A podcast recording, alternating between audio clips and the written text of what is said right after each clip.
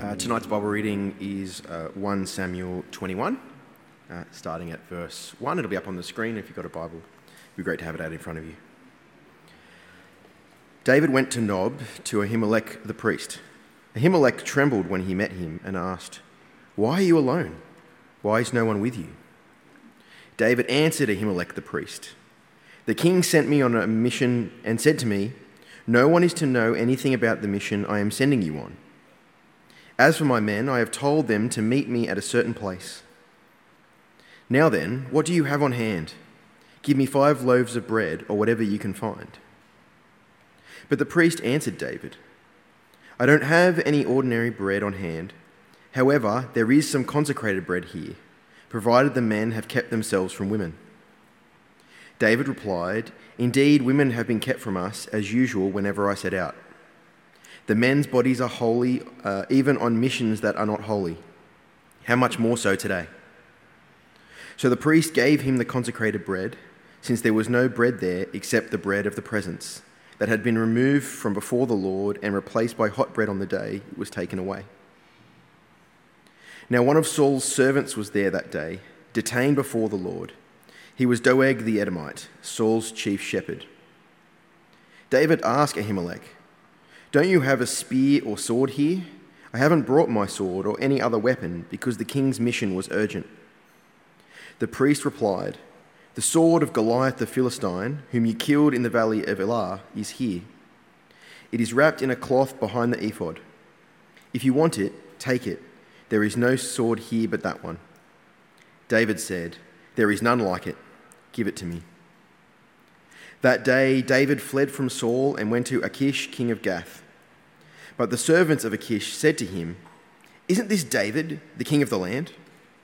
Isn't he the one they sing about in their dances? Saul has slain his thousands, and David his tens of thousands. David took these words to heart and was very much afraid of Achish, king of Gath. So he pretended to be insane in their presence, and while he was in their hands, he acted like a madman, making marks on the doors of the gate and letting saliva run down his beard. Achish said to his servants, Look at this man. He is insane. Why bring him to me? Am I so short of madmen that you have to bring this fellow here to carry on like this in front of me? Must this man come into my house? Cool. How good was that last statement of the king there? Haven't I got enough madmen? that's, a, that's a classic. Let's begin by prayer. Dear Heavenly Father, we thank you for this evening and we thank you for this word that uh, seems so obscure and speaks about events so long ago. We pray, Heavenly Father, that you would show us how your eternal word can speak to us through even these strange and uh, obscure passages. We pray tonight, Lord God, that you would give us the right perspective that we should have in our life. This we pray in Jesus' name. Amen. Well, I want to do something a bit different tonight, and uh, I want to start the sermon with a psalm. So if you've got a Bible open, you might like to turn to Psalm 73. I'm going to read some of the sections out of that. It's going to come up on the screen, I think, as well. Psalm 73. I've seen this young crew up the front with their Bibles and their notebooks. You guys remind me of 1 Timothy when Paul says you should be an example to the rest of us. Excellent. Except for Vinny, he's pretending to hold a Bible open with his two hands, which is also, also awesome, Vinny. Oh, he's pretending to write on his hand now. All right, Psalm 73. Surely God is good to Israel, to those who are pure in heart. But as for me, my feet almost slipped. I had almost lost my foothold, for I envied the arrogant when I saw the prosperity of the wicked. Now, that psalm is written by a man who has lost his perspective. He's actually a, a, God fearing man, but in the moment, he's actually forgotten what it's like to follow God. Now, the author of this psalm is Asaph, who was director of music in the temple worship during the period of King David.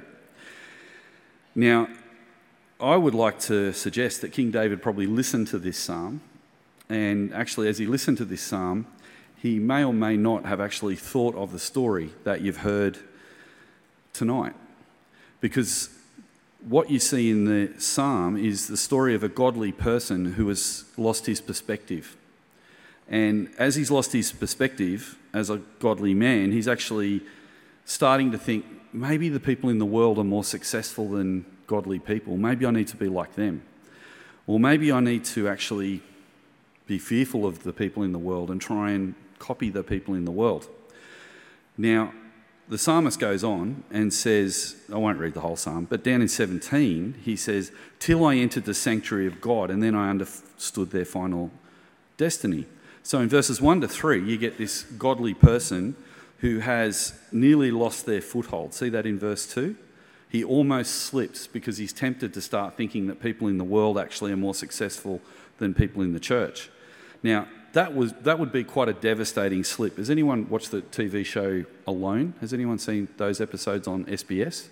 I love the show. Lou and I just watched the sixth season uh, this week, actually, and it was really interesting because I thought of this psalm while I was watching that show. Because there's a part of the show, they're in Alaska, and the whole of the lake freezes over, and they've got to still go and fish through the ice, right? Some people are nodding. And the, the danger is what if you stand on some thin ice and fall into the water? In, in, uh, in, in, uh, the Arctic, where they're like eight hours away from anyone coming to save them. you, you would die. So the fascinating thing about the show is that one of the guys goes, "You make one slip and you're dead. You'll die." Now that's heavy reality TV show. Like it's it's not really Big Brother or something like that. Like this this is like life and death. Well, this is what the psalmist is saying. Like this is life and death for me because if I lose my spiritual perspective, if I slip and start becoming worldly because I think that maybe God's not as powerful as I thought He was, and maybe I want more from life than God could offer, and I slip, then I might actually uh, lose my eternal salvation.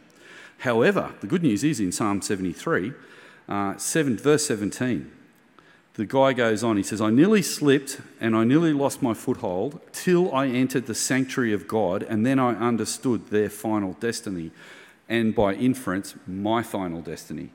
So, what he realized was his eternal perspective had slipped.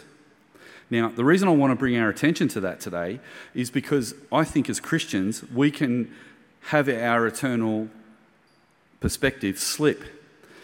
Uh, even the best of us, we can actually be like the psalmist here. Verse 22, he says, when he, when he realizes he goes into the sanctuary, now presumably that's into the temple, and he goes into the temple and he's like, oh, actually, I forgot how big God is. I forgot how great He is. But now, I, oh, I've got to get back and, and, you know, get off the ice, so to speak.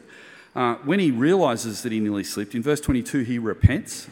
I was senseless and ignorant. I was a brute beast before you. What that's saying is, I felt like I was, I was just like crazy. Like I was like a beast. I was just thinking with my instincts. I'd stopped thinking of my eternal perspective. See, the thing that sets human beings apart from the, the, the rest of the, the animal kingdom is that we have a spirit, and our spirit is designed to be in, in relationship with God.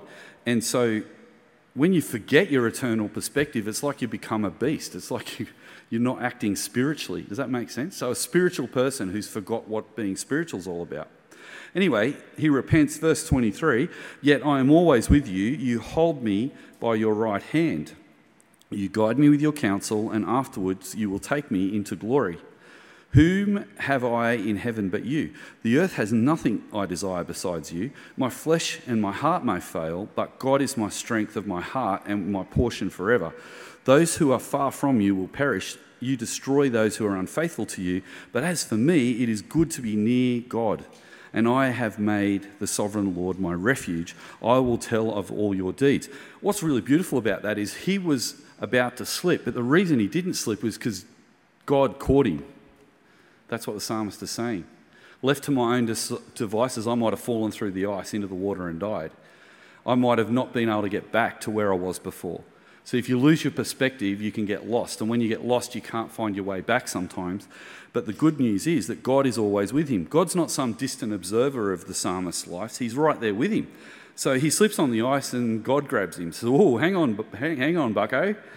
You're about to lose your perspective. I'm going to help you to find it again. Come back into the sanctuary come back and, and be with me and remember. And then when you've been there, I think that I think an equivalent, I'm going to draw a really long bow. An equivalent would be during the week you completely forget about God and you get so immersed in some exciting thing you're doing or some problem that you've got that you lose your perspective and you start living as a non-Christian even though you're a Christian. You start making decisions that aren't great. You start compromising on your identity and on your beliefs, but God's right there with you. And so when you happen to walk into the door at church, it's not like church is something special, but as you sit down, and you listen to the Word of God again, something in your head goes, Oh my goodness, what was I thinking? I almost slipped. I almost forgot. But now I'm here again, I remember God. Well, why are we talking about Psalm 73 when we're talking about the story of David today? Well, because what I think is, I actually think David's story is an application of Psalm 73. You see, David, the hero of the Battle of Elah, the conqueror of Goliath, has actually been chased out of Israel by Saul. He's on the run. He is desperate to stay alive because Saul is trying to kill him. And so he is going to compromise who he is to keep himself safe. In chapter 21, we read that David is fleeing from Saul and he arrives at Nob, one of the more um, funnier named cities in Israel. I think it might be an Australian city, they've probably got a pub. And he meets, uh, he meets the priest there, and David, that big thing he talked about, that he's on a secret mission from Saul, that's all a lie. He's lying to the priest. Now, why is he lying to the priest? Because he's running in fear of Saul. He's scared that he's going to get caught and killed. And so he says to the, the, the priest, I'm, I'm actually sent on a secret mission from Saul. So obviously, the priest's living in the boondocks. He doesn't know. Nob's not actually like, you know, capital city of Israel. It's out there. And so the priest probably hasn't heard that Saul's trying to kill David. And so David's like, on the run. He's like, it's like, it's like an equivalent of stealing a car at a service station in, in Gilgandra on your way to Brewarrina. It's kind of like that. You run out of petrol and the police are on your tail and they've got your number plate, so you just you nick someone else's car. That's basically what David's going to do right now. He, he just comes into this, this, uh, this, this priest and he says, I need bread. Now, the heavy deal about this is in his flight asking for bread, David himself knows probably that the priest is only going to have consecrated bread. Now, consecrated bread is bread that's only for the priest, it's not for anybody else. And yet, David says, I want the consecrated bread. And so, in his desperation, in chapter 21, verses 1 to 15, he is deceptive. Now, before you judge him too much, I want to ask you the question what would you do if you were running for your life? I mean, I've told lies to get out of less of a problem. Have you ever told a lie to get out of a problem? Yeah, yeah. Yeah? Yes, I, I can't hear anybody. Have you told a lie to get out of a problem? Is there only one or two of us that have told a lie to get out of a problem? Never. never. Except for Toby, he's never lied. I'll ask Jai and Christine that later on. I've told lies to get out of problems. I'm in year 10, uh, year 11 actually. I'm in year 11, and I wanted to go to the Dire Straits Brothers in Arms concert. And I had three unit um, homework to do before I could go to the concert. I had tickets. Brothers in Arms. Anyone here go to the Brothers in Arms concert in 1986? Come on, surely. You did! I'll talk to you later about that. Anyway, my teacher, I don't know why I actually did this, but my teacher said, if you guys can all understand, everyone was going, right? But he said, there's an exam tomorrow. This is the 80s. This is how hard it was to live in the 80s, teenagers. Like, if you think it's hard, you listen to this story. My maths teacher, Mr. Hesterley, said, if you can all answer all these questions I give you this afternoon, you can go to the, the uh, concert tonight. If you can't, you can't go to the concert. Can you imagine a teacher telling you not to go to a concert? Anyway, so I had no idea what the answers to these questions were. And what I noticed in year 11 was that when the teacher asked you a question, if you put your hand up straight away, it was showing that you were confident. And he often didn't ask the people who put their hands up straight away. He usually looked for the people like me who went, Oh, maybe I know the answer to that question. Well, this day, it was Wednesday, I remember, because the concert was on a Wednesday night. That's my memory. If it's constructed, Tim, you can tell me later. Teacher asked question, Stu Crawshaw, boom. Yeah, I know the answer. And I looked around the room and nobody else put their hand up. Mr. Hesterlow goes, Crawshaw, what's the answer? And, and before I had a chance to say anything, he said, You don't even know the answer, do you? I lied. Yes, I do know the answer because inside I wanted to go to the Dire Straits concert more than anything in the whole world, even more than 20, going to one day cricket match. Even more than that, which is the thing I used to do back in the day. Hey? Man, Dennis Lillee, I'm talking Allan Border, all those boys. Anyway, this was even better than seeing Booney play cricket. I'm telling you, this is big, right? So here I am, hand up, lying my heart out. I went red because I don't have a great complexion, and people with fair skin find it quite difficult to hide their emotions. And I'm red and with my hand up and trying to lie my way through it. And Mr. Hesselay said, You can't go to the concert tonight. You need to stay home and study. I didn't get out of trouble. I actually got caught. Now, how often do you get caught? Are you a great liar and you never get caught? I reckon everyone gets caught sooner or later, right? Well, this is a story of someone getting caught because the priest believes David. He gives him the, bread that he's not supposed to take. He gives him the sword because David's on the run and he's, he's basically nicking the car from the service station right now because he hasn't even got a sword. So he takes Goliath's sword, which is interesting because Goliath's sword is the sword that, G, that David himself captured when he killed Goliath. And remember the story, he cut Goliath's head off with Goliath's own sword. So when David says in the story, yeah, that's a good sword, I'll take that, it's because he, that was the sword he cut Goliath's head off with.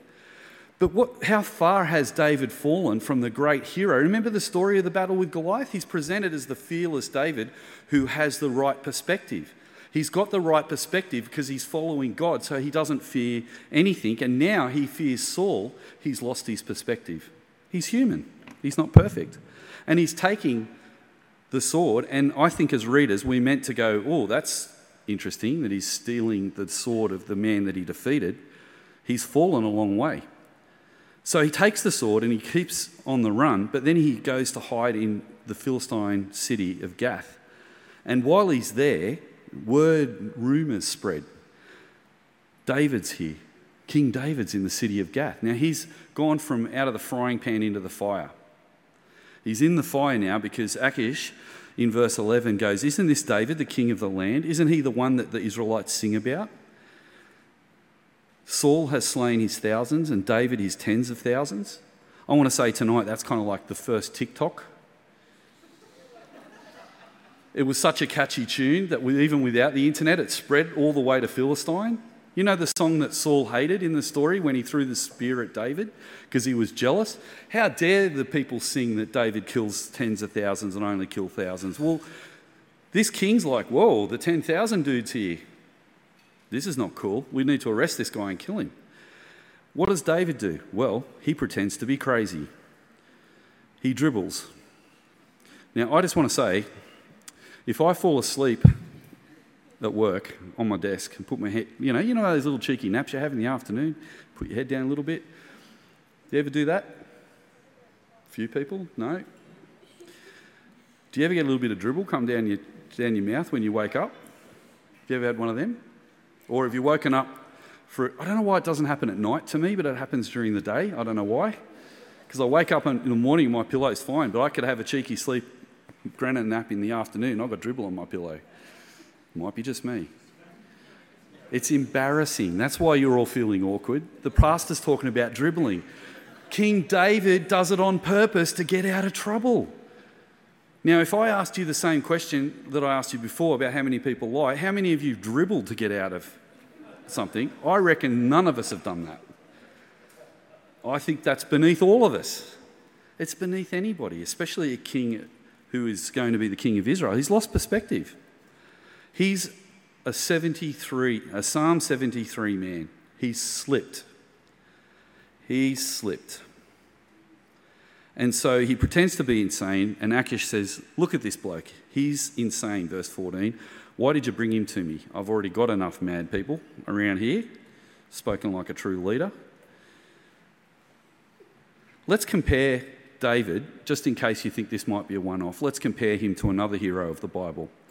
In your Bibles, turn to Matthew chapter 26, verse 69 to 75 we're going to look at another hero of the faith, Peter. He's another one who slips. He's another guy who loses his perspective. He loses his eternal perspective and he thinks that he has to lie to get to make sure that he's safe. In verse 69, now Peter was sitting out in the courtyard, and a servant girl came to him. You also with Jesus of Galilee, she said. But he denied it before them all. I don't know what you're talking about, he said. Then he went out to the gateway, and another servant girl saw him, and he said to the people there, This fellow was with Jesus of Nazareth. Are you picking up the story yet? It's quite famous. It's when Jesus was about to be executed the day after, and Peter was following at a distance. He's trying to find out what's going on, but not wanting to get too close because he's scared of being killed himself. And then when he's spied, like David was at Gath, he does the same thing as David. He lies. But he does it three times, not just once. He, he said again, with an oath, I don't know the man. After a little while, those standing there went up to Peter and said, Surely you are the one. Your accent gives you away. He's got a Galilean accent and he's in Jerusalem. Then he began to call down curses and he swore at them. I don't know the man. Immediately the rooster crowed, and Peter remembered the word Jesus had spoken Before the rooster crows, you will disown me three times. And he went outside and he, whipped, he wept bitterly. The first denial, verse 69 to 70. The second denial, verse 71 to 72. The third denial, verse 73 to 74. Peter denies Jesus three times because he lost his perspective. Now, if Peter had a proper perspective, he would have trusted that he didn't have to lie to get himself out of trouble and that he had to rely on God to keep him safe. And the great news about David and Peter is even though both of these men slip, they're like the contestant in Alone who might slip on the ice but have someone there to catch them. This is the most important part of the sermon tonight. You see, if you don't stop reading it chapter 21 in 1 Samuel and you keep going to 24 and 26, you see a great reversal. You see a Psalm 73 man. At the beginning of Psalm 73, the author says, I slipped and I nearly lost it.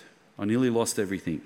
But God was there to pick me up. When I went into the sanctuary, I realized what I'd just done, and I realized, and I got my perspective back. Why does Peter go out and weep bitterly? Because he realizes that he's done the wrong thing. David himself also is different to the first King Saul because he repents as well. And now we see, if we fast forward to chapter 24, that by the time G- uh, David, who's still on the run, by the way, gets to chapter 24, he's got his perspective back and he doesn't fear anymore. We pick up the story in chapter 24 where David is in a cave hiding from Saul and the most amazing thing happens. David's being pursued by Saul, who wants to kill him, and then Saul unknowingly enters the very cave that David's and his men are hiding in, and he needs to go to the toilet. So Saul is going to the toilet, which is a bit ignominious, and David has an opportunity to kill Saul. Have a look at verse 4 of chapter 24. Then the men said, This day the Lord spoke of when he said to you, I will give you an enemy into your hands, you deal with him as you wish. Then David creeped up unnoticed and cut off the corner of Saul's robe. And afterward, David's conscience was stricken for having cut off the corner of his robe. He said to his men, The Lord forbid it that I should do such a thing to my master, the Lord's anointed, or lay my hand on him, for he is anointed by the Lord. Isn't this a wonderful story? Here's a normal person who slipped and lied to get out of trouble, who dribbled in his own beard so that he didn't get executed. And now, when he's presented in the next couple of chapters, in chapter 24, with an opportunity to kill the man who's trying to kill him, he doesn't act. He doesn't kill him. He does do something a bit cheeky, goes over really quietly like a ninja and cuts off a little piece of uh, the guy's the guy's shirt while he's going to the toilet. Never heard anything like that before. Actually, it's the only time I've ever heard that happen. In all my life, I've never had anything cut off me while I'm going to the toilet.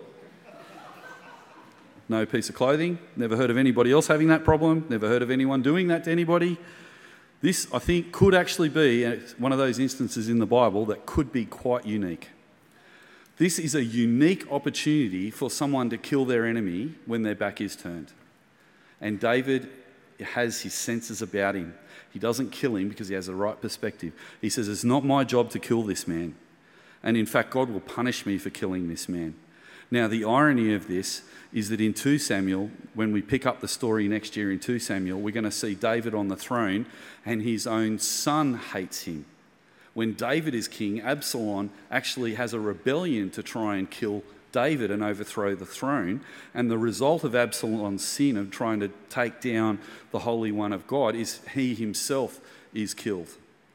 So David has got the right perspective and he saves himself from judgment here. You see that? And that's important to us because we might not be being chased by an enemy to be killed, but we're faced with the decision in the cave almost every day.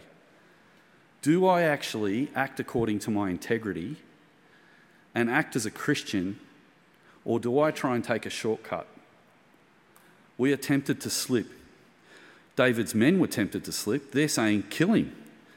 And when David only cuts off part of his cloak, he feels so bad about it that he says to the men, I can't believe I just did that. Lord forbid that I should do such a thing. How could I do that? I think I'm looking at a very soft hearted person right now. The good news for us is when we slip and we become hard hearted and we lose our perspective and we forget what it is to be a Christian, we can get it back again. The reason is because God hasn't gone anywhere, even if we do. God never loses his footing, even if we lose our footing. Now, that's not just a one off. We see this happen again in chapter 26. If you turn in your Bibles to 1 Samuel 26, you get another single opportunity for David to kill Saul, to take his life. And you're kind of by this stage going, David, just kill the guy. Just take him out.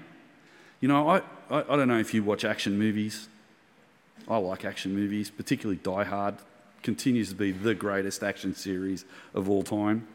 I think I've told this congregation, might not be, it might have been Miranda last week, but I've bought Lou an advent calendar of the dude falling off the building. What's the guy's name? What's his name? Huh? Huh? Hans Gruber? I can't remember his name. It doesn't matter because he's just a legend. In Die Hard, Hans Gruber is the baddest bad guy that's ever been in a movie. And he almost kills Bruce Willis so many times. And Bruce Willis is there and he takes him out. And Hans Gruber's on top of the tower and I can't remember what he does. What is, does he kick him or something or does he just slip? I can't remember. But anyway, Hans Gruber, the best ending of a movie ever. Hans Gruber falling, ah, and the cameras looking at him as he falls down. Apparently, the guy actually was terrified shooting that scene because the, they didn't tell him he was going to have to fall so far. And they deliberately didn't tell him how far he had to fall so they could get a good look on his face when he fell. So it's, it's actually what makes the movie a classic. If you haven't watched it, best Christmas movie you can see. Hans Gruber on our, on our, on our uh, under our TV is going to fall day by day down the building until it gets to the end. It's going to be great. We, we're saturated with this stuff, aren't we, in our culture? Particularly in 80s movies, it was like the bad guy couldn't just die or go away or get in a plane and get sent to prison. They had to die a horrible death. And you want Saul to cop it because he's so bad. Surely David can just spear the guy right now. Look what happens. Abishai said to, da- to David, They're in a battle, right? And there's a chance that he can kill Saul. Today, God has delivered your enemy into your hands. Now let me pin him to the ground with one thrust of the spear. I won't strike him twice. Th- this is brutal. You know, one of the reasons I believe the Bible is it's so honest. You can just hear someone saying that horrible thing.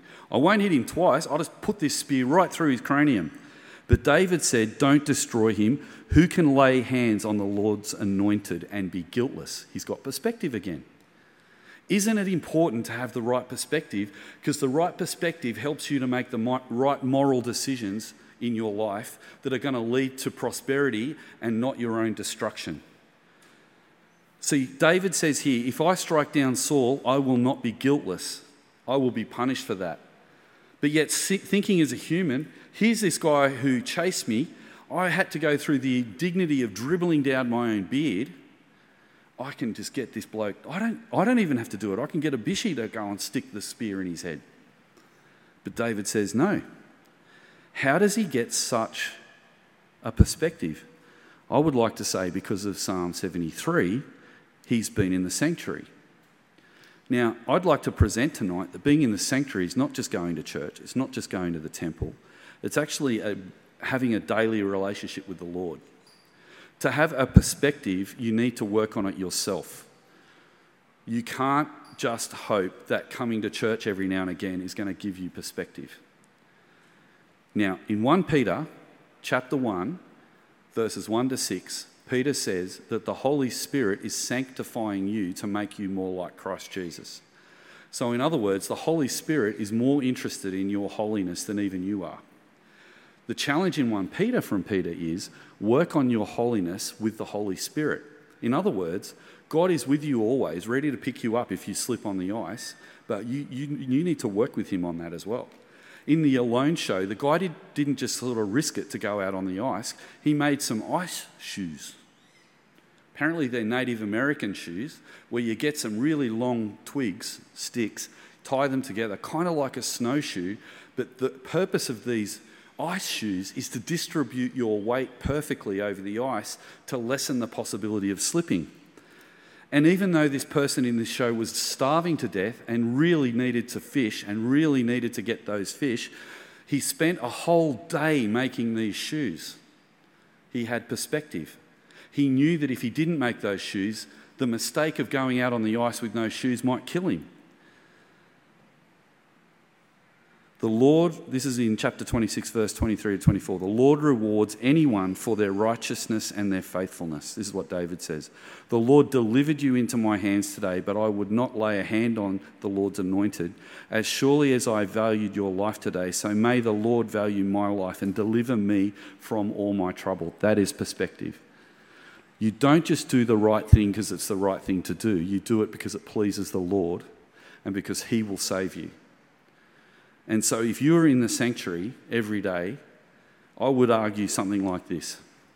Sometimes I get criticised for what I'm about to say now because it's a bit boring, but let me say it one more time. When you wake up in the morning, is the first thing you do before your feet hit the ground, do you say, Thank you, Lord, you've given me a fresh start today? You've given me another fresh start. Yesterday is gone. And today I can have a fresh start at attempting to live for you instead of myself today. I didn't get it perfect yesterday. I blew it a few times. I slipped.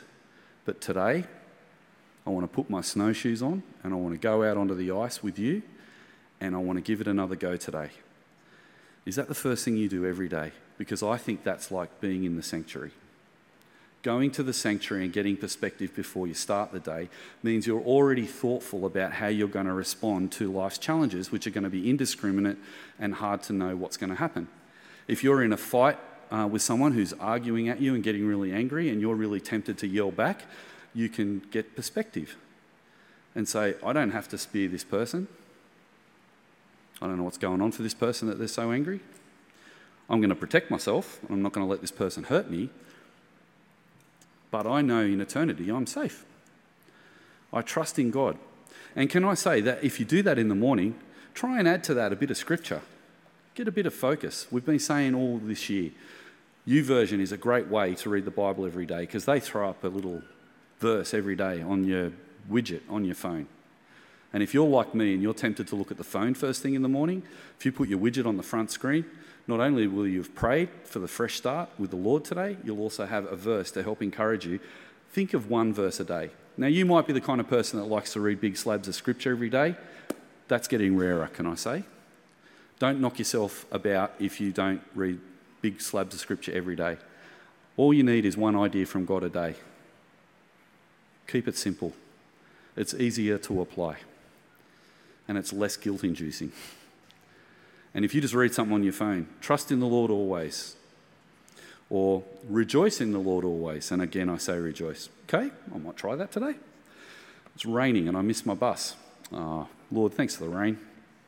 I rejoice I still have you, even though I missed the bus. Then a car drives past and sh- spreads water all over you. I need a new pair of jeans anyway. I might go into, into, into the city when I get off the train, go into a shop and buy myself some new jeans. I rejoice in you, Lord. I don't know, I'm just having a bit of fun. But can you see how perspective can change the little problems in your life? May the Lord be our judge and decide between us. May he consider my cause and uphold it. May he vindicate me by delivering me from your hand. Can you speak like that today? If you can, you have perspective. If you can't, spend some more time in the sanctuary. It's a wonderful model. I'm going to finish off by telling one more story from Peter. It's another example of Peter losing his perspective. So if you're feeling a bit guilty that sometimes you don't think you have enough perspective, think of Peter. He seems to lose perspective all the time. Matthew 26, verses 69 to 75. I'm going to leave you with this. Now, Peter was sitting out in the courtyard. Oh, hang on, no, I've gone to the wrong part of my notes. Here we go, this is better. Sorry if you're flicking through. Matthew 14, 22 to 23. Immediately, Jesus made the disciples get into the boat and go ahead of him to the other side. And while he dismissed the crowd, he had dismissed them, he went up onto the mountainside to pray. Later that night, he was alone. And then the story goes on and says this The boys go out in a boat, and Jesus meets them. And Peter gets out of the boat and nearly drowns. When he takes his eyes off Jesus, start off with his walk on the water, second time he falls, he nearly falls into the water. But when he nearly falls into the water, Jesus grabs him and says, Don't worry. So, what I want to leave you with tonight is even today, you might be thinking, man, I feel like God's kind of touched my heart a bit. I think I'm a bit of a Psalm 73 girl or a Psalm 73 boy today. I lose perspective a bit too often. I've got to get back in the sanctuary a bit. It's good to think like that. But at the end of the day, remember this even when you don't think like that, Jesus still gets you. Have you ever thought of that?